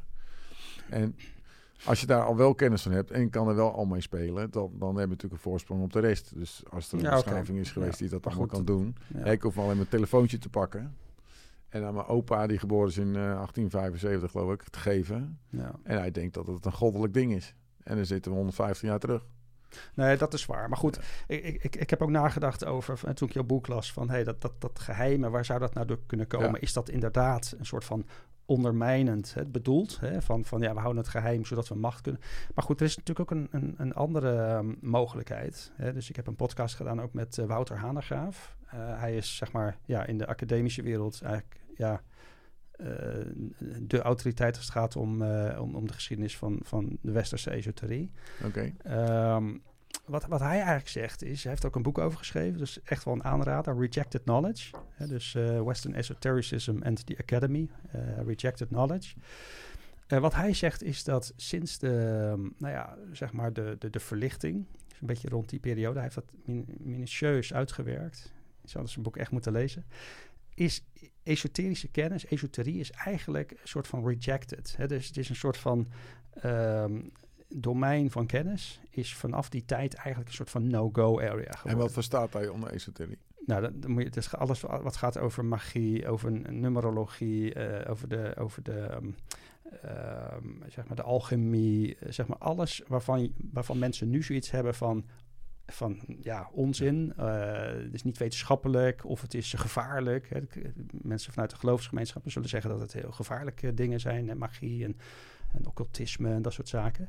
Maar er is dus een hele berg met kennis is eigenlijk no-go verklaard. Hè, het, is, het is rejected. Ja, ja, ja. Hè, in, de, in, de, in de wetenschap, maar ook in, in, de, in, in de maatschappij eh, at large, zeg maar. Ehm, dus dit soort kennis werd ook niet meer op de universiteiten gegeven. Daar Nee, had je het niet nee, meer over. Op de nee. Want als jij op een universiteit zit, ja, dan, dan maak je jezelf belachelijk als je dit, met dit soort onderwerpen bezig bent. Dat is, dat is lang zo geweest. Dus eh, ze zijn zelfs, ehm, nou ja, op een gegeven moment, hè, dat- als je daar toch mee bezig werd, dan werd je gewoon echt belachelijk gemaakt. Hè. Dan kreeg je gewoon geen aanstellingen meer op de universiteit of iets dergelijks. Je kreeg in ieder geval geen, geen onderzoeksgeld voor. Nee, nee, nee. Nou, wat is, het, wat is er gebeurd? Omdat het op een gegeven moment no-go werd verklaard, is het ondergronds gegaan. Ja. En dat is dat, dat geheime wat eraan zit. Van, ze zijn geheim gegaan Ja, ja. omdat het ondergronds zit. Terwijl de kennis zelf helemaal niet slecht Eigenlijk is het zo ook met Illuminati gegaan. Hè? Die hadden ook Ze zijn ondergronds dingen, gegaan. bepaalde dingen die ze Ja. wilden uitbreiden. Dat werd eigenlijk tegen. Toen zijn ze ondergronds gegaan. Precies. En, en eh, nee, oké, maar goed, er zijn dus twee, twee Ja. mogelijkheden. Aan de ene kant, het is, het is heel sinister eigenlijk. Hè? Ja. Van, van ehm, ja, die kennis, die, die, die geeft ze macht. Aan de andere kant is het ook zo van, ja, die kennis is eigenlijk van hoe leef ik of bouw ik bouwwerken in, Ja, in, ja. in, in harmonie met de kosmos. Nou, weet je, ik, heb, ik ken die theorie natuurlijk wel. Er zijn nog heel veel theorieën over wat vandaan komt. En dan ga je, dan ga je echt de diepte in. Hè, van, eh, ja, eh, we, we- we weten al meer dan, dan, dan we, we wijs maken. En we hebben numerologie, we hebben de, de Kabbalah allemaal. Alleen het probleem is, alles wat ik beschrijf in mijn boeken, Ja. heb ik bronvermelding voor nodig. Heb ik bewijzen voor nodig. En dat daag ik ook de, schrui- of de lezers uit. Kom maar met tegenbewijzen. Hier staat het wat Ja, ik doe. precies. Je kan het narekenen, natekenen. En ga je op dit gebied, wat jij zegt, dan moet je met... Je bewijs kan je het niet. Hè, gevoel kan je niet bewijzen. Hè, mensen zeggen, ja, ik zie van alles. Ja, maar ik zie ze niet. En misschien zie ik ze wel, maar dan zie jij ze niet. Ja. En dus hoe kan je dat in een boek Ja. verwerken? Dus ik moet me houden aan een constructie waar ik altijd terug moet gaan met twee voeten op de grond. Dat mensen het kunnen nakijken. En alles wat daarbuiten valt, ja, dat is zo interessant. Dat kun je zoveel over lezen en dat maakt je ook wel Ja, rijker. dat ben ik wel met je eens. maar, Ja. maar je kan er niks mee. Ja, en dat is wel eens... eh, ja, je zou wel meer willen vertellen wat je weet. Ja. En ik kan ook wel personen noemen die ik ken. Nee, maar je moet het Maar die, toch- wo- die worden er ook niet vrolijk van als je, als je ze noemt. Ja. Dus eh, weet je wel. Dus jij zegt wetenschappers zijn er niet mee bezig. Nou, die zijn er wel mee bezig. Echt wel. Alleen eh zijn ze fan, fan van mijn boekjes. En zeg ik, nou, schrijf dan een stukje voorwoord. ja, maar dan gebeurt het niet. dat doen ze niet. Nee, maar precies, dat bedoel ik dus eigenlijk. Hè? Van, van oké, ze kunnen er wel mee bezig zijn. Ja. Maar alleen niet, niet in het officieel... openbare. Precies, dat. Is, dat is het. Ja. Dat is die, dat rejected wat erin zit. Ja. Ehm, dus maar aan de andere kant, hè, dus, dus kijk, wa- wat ik dus denk, is dat jij met jouw onderzoek, hè, want, want de, de, de kern van wat jij gedaan hebt, is die lijnen, die patronen, die sterrenbeelden, die namen. Dat, dat, je, dat, dat eh, eigenlijk, als je goed kijkt van wat er hier in Nederland gebouwd is, zeg maar, ehm, dan vertellen die bouwwerkers met elkaar vertellen gewoon verhalen van, ja. van, van oude mythologisch, hè, de- van de oude Ja. Noordse en, en, de Griekse mythologie en zelfs van de Bijbel. En dat, dat, dat, dat is de kern van jouw onderzoek. Dat is de kern van mijn onderzoek, ja. En, en, en ehm, er komt bij, je vergeet een stukje, topografisch ook. Ja. Het is niet alleen de namen van de plaatsen. nee, nee, precies, maar de ook de topografie en dergelijke. Ja, En, Nou- en dat, dat maakt het voor mij moeilijk Maar- in het begin. Omdat ik dacht, ik dacht ook zoals jij. Ja, dat moet meegenomen zijn, eh, weet je wel. Wie dan ook, de christenen verviel al. En in een ander volk. Maar ja, dan, dan, dan is het- als die, die topografie klopt. Ja, dan, dan, snap je er niks meer van. Van eh, ja, dat, dat, dat Ja. moet hier geweest zijn. ja dan moet, en, moet en, iets, en dit ja. is dus 10% van wat ik, wat ik vertel in mijn boeken. Ja. Ik heb nog veel meer eh, dingen wat ik aanwijs. Maar goed, wat ik dus denk is dat wat jij ontdekt hebt in jouw boek, hè, met die lijnen, die patronen, is denk ik, dat is een beetje mijn idee. Dat, dat kwam op toen ik dat boek las. Ja, je goed. hebt gewoon een stuk van de esoterische kennis ontdekt die lang eh, geheim is geweest. En binnen geheime genootschappen als de vrijmetselarij is. Ja. Vrijmetselarij is... is Ja, je, hoe je het nou zegt, ben ik helemaal mee eens. ik, ik denk dat je Ja, gewoon een stuk van die kennis hebt, hebt ontdekt. Ja. En, en ja, en, en ik, ik, mijn conclusie is eigenlijk van, joh, die, die kennis is eigenlijk helemaal niet slecht of gevaarlijk. Maar het is lang, Nee. is het gewoon verworpen geweest. Is het, werd het gevaarlijk ver- geacht. Hè? Ja. Ik bedoel, kijk naar de, de, de, de, de roof van het vrijmetselaarserfgoed in Duitsland. Hè, ten tijde van de oorlog. Oorlog, ja. Ja, ja, bedoel, ja. Ja, dat gebeurt er als je als, als, als Dat als zou ik dit- graag willen zien. Nee, maar dat soort dingetjes. Ja. Weet je wel, dus, Die zijn ook bezig geweest bij Exerstein, hè, de nazi's, om te zoeken. nee, maar wat ik wil zeggen is van, het is lang is het verborgen Ja, geweest. het is En jij hebt gewoon een stukje. En over, overigens denk ik überhaupt hè, dat, dat er heel veel. Ja, als de vrijmetselarij, vrijmetselarij al geheimen heeft, dan is dat in het tijdperk van internet natuurlijk sowieso heel moeilijk nog geheim te houden. Ja, maar daarom, dus daarom zit ik ook niet zo met die vrijmetselaars. Dat, Nee, maar dat- goed, dat- ik noem ze even als ja, voorbeeld. Dat is best wel een bekende groep Ja. mensen. En daar zitten ook hele gewone mensen Ja. bij. Maar, maar dat, dat is dus wat ik denk eigenlijk van, van ja, je hebt gewoon een stukje ontdekt wat, wat lang esoterisch is geweest, Ja. maar wat nu eigenlijk weer, weer naar boven komt. En ik denk dat de tijd er ook rijp voor is. Dat denk ik ook wel. Je kennis- hebt, je hebt best wel veel programma's op het ogenblik en boeken waar ook eh, weer andere aspecten naar voren komen.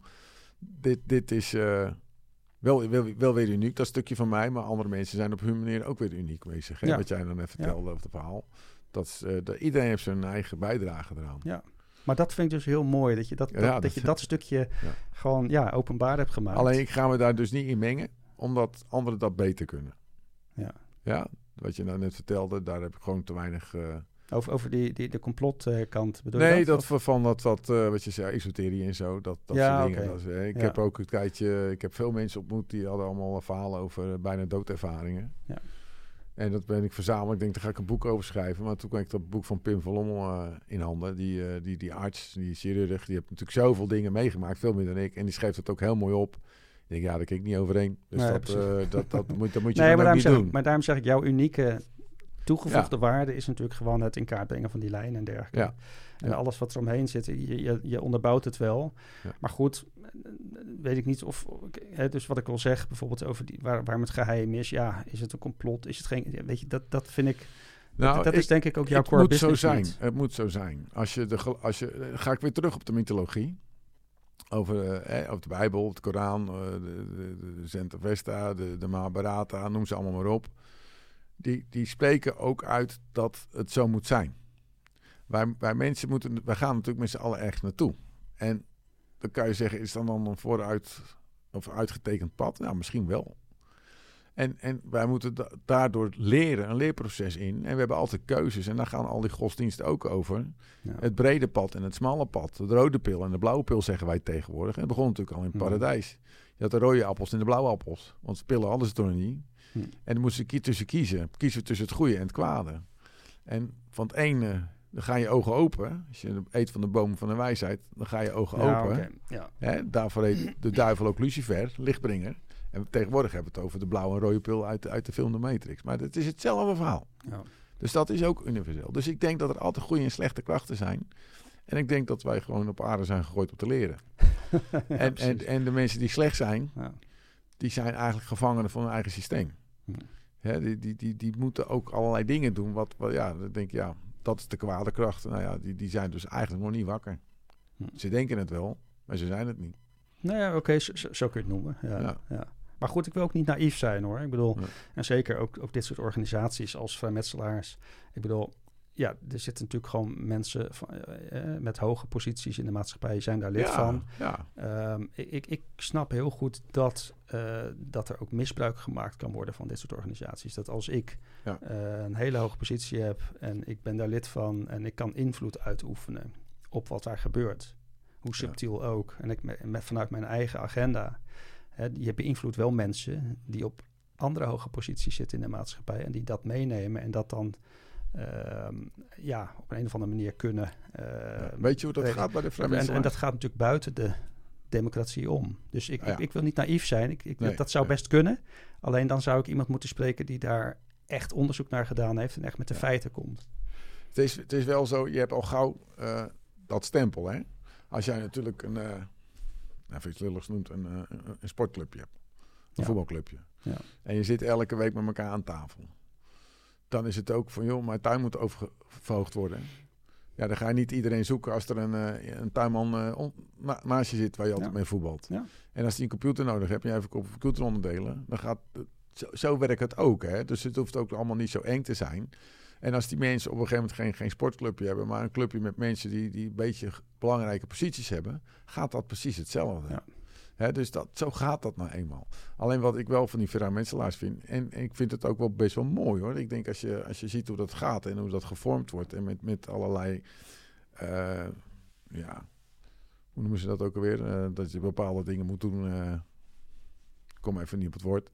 Maar dat is gewoon, is gewoon mooi. Hè? Dan word je De helemaal rituelen ingeleid. Hè? De De rituelen. rituelen, ja, Ja. dankjewel. Ja. De rituelen. En dan het vormen, hè? je wordt een grove steen, je wordt een uh, gepolijste steen. En er zitten ook heel mooie dingen bij. Alleen wat ik dan niet snap, heb je daar dan een tempel van Salomo voor nodig? En dan weet je al die symbolen wel, dan weten ze wel te vertellen waar het voor staat. Maar wat het echt voor staat, dat weten ze dan weer niet. Dus, en dan denk ik, ja, Ja, oké. hoe zit dat Ja, dan, maar, weet je? ja. Maar goed, zo, zo zie ik dat dus ook. Hè, van, van, ik, vind eigenlijk iets, iets heel moois. hè, Zo'n zo'n zo'n organisatie. Ja. En, en zij, zij dragen die kennis ook over in die rituelen. Ja. Hè, en en eh, nou ja, al die kennis waar jij het nu over hebt, ja, op een of andere manier zit dat daar, zit dat daar al in. Hè? Dus Ja. die, die, die, die hebben dat. Dus eigenlijk, ja, ik, ik vind het een hele mooie orga- organisatie. Hè? Van, van, van, wat ik al zei, het streven naar perfectie. Van hoe kun je Ja. zo, zo Nou ja, zo volmaakt mogelijk in harmonie met de kosmos leven. kan het ook Dat- heel dat is- zuiver zijn dat die, men- de Ja. leden daar eh, mee bezig Ja. zijn. Dat, eh, dat Ja. hoeft, hoeft ook niet eng te zijn of zo. Nee. Maar Dus ik goed, denk- ik- ja. daarbij wel die aantekening dat ik natuurlijk niet naïef wil zijn. Ik bedoel, Nee. dit soort organisaties. Eh, de engste organisaties zijn de organisaties die je niet kent. ja, waarschijnlijk. Ja. Ja. Ja. En dan hoor je wel eens van naar buiten. Soms komt er natuurlijk wel eens iets naar buiten. Maar daar, weet, en dat is, dat is wel eens moeilijk. Je hoort zat, ik, ik hoor Ja. zeker zat, maar je kan het niet bewijzen. En dus ga ik geen namen paard Nee. noemen. Dat, eh, Nee, precies. Nou, interessant. Superleuk. Ja, wel leuk, wel leuk. Je hebt eh, zeker iets ontdekt. Ja. Ja, ja mooi. Ja, dus ehm, ja, wat zijn jouw plannen? Ga, ga je dit nog verder uitdiepen? Nou, mijn eerste drie boeken die zijn eh, niet meer te krijgen. Want de uitgever is er eh, plotseling mee gestopt. Een raar verhaal. Oké. honderden schrijvers in eh, paniek achterlaten.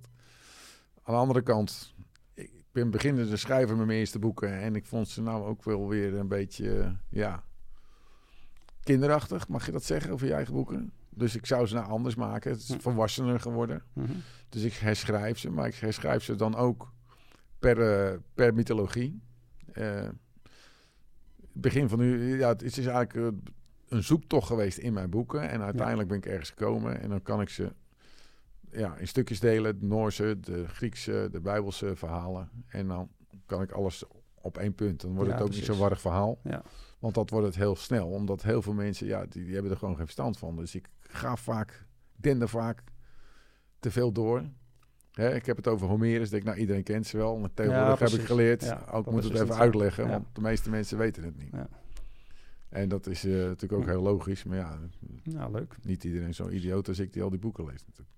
Maar we kunnen dus nog wat, eh, wat verwachten. Ja, Ja, ja, ja. Ik had zelfs zoiets van, joh, kunnen ze hier niet eens een keer een, een PhD erop zetten of zo? Hè? Van, van, van iemand die eh, ja, gewoon letterlijk elk heiligdom op aarde in een computer gooit, op een kaart. en, en weet ik veel, met, met mythologieën erin, sterrenbeelden erin. En dat die gewoon ja, patronen gaat zoeken. AI, weet ik veel wat. Ja, kan dat die- niet dat, worden? dat heb ik bij benaderd. Iemand die werkt in de lucht- en ruimtevaart.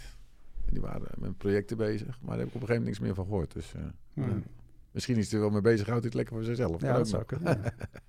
Maar eh, ja, Ja, dat, dat geeft ook niks. want er komt alleen maar meer uit. ja. Ja, Ja, je moet niet? het ook niet voor jezelf willen houden. Ja, maar goed, ik kan me echt wel voorstellen. Het is echt een dingetje. En ik van, nou, weet je, als je dat nou eens even heel, heel systematisch gaat doen. Ja, Gewoon Ja, eh, dat werkt, aarde. dat- dat- dat eh, kan, dat zie kan. nog veel meer. ja, want dit is gewoon objectief. hij vertelde dat het kan. Ja, dus ja, dat, ja. Nou ja, we zijn al een tijdje bezig. ja. Ik weet niet of ik in alles helemaal meega. Hè? Dus, eh, ik Hoeft ook helemaal niet, dat- want ik ga in mijn Nou ja, dat is- soms ook niet mee. Nou ja, Het- dat is het, is zelf- alleen wat ik ontdek. Ja, het is wat je zelf ook zegt in je boek. Hè? Je hebt echt honderd eh, slagen om Ja. de arm eh, in het hele verhaal. Ja, en, en de dingen die ik weet, maar die ik er niet in zet.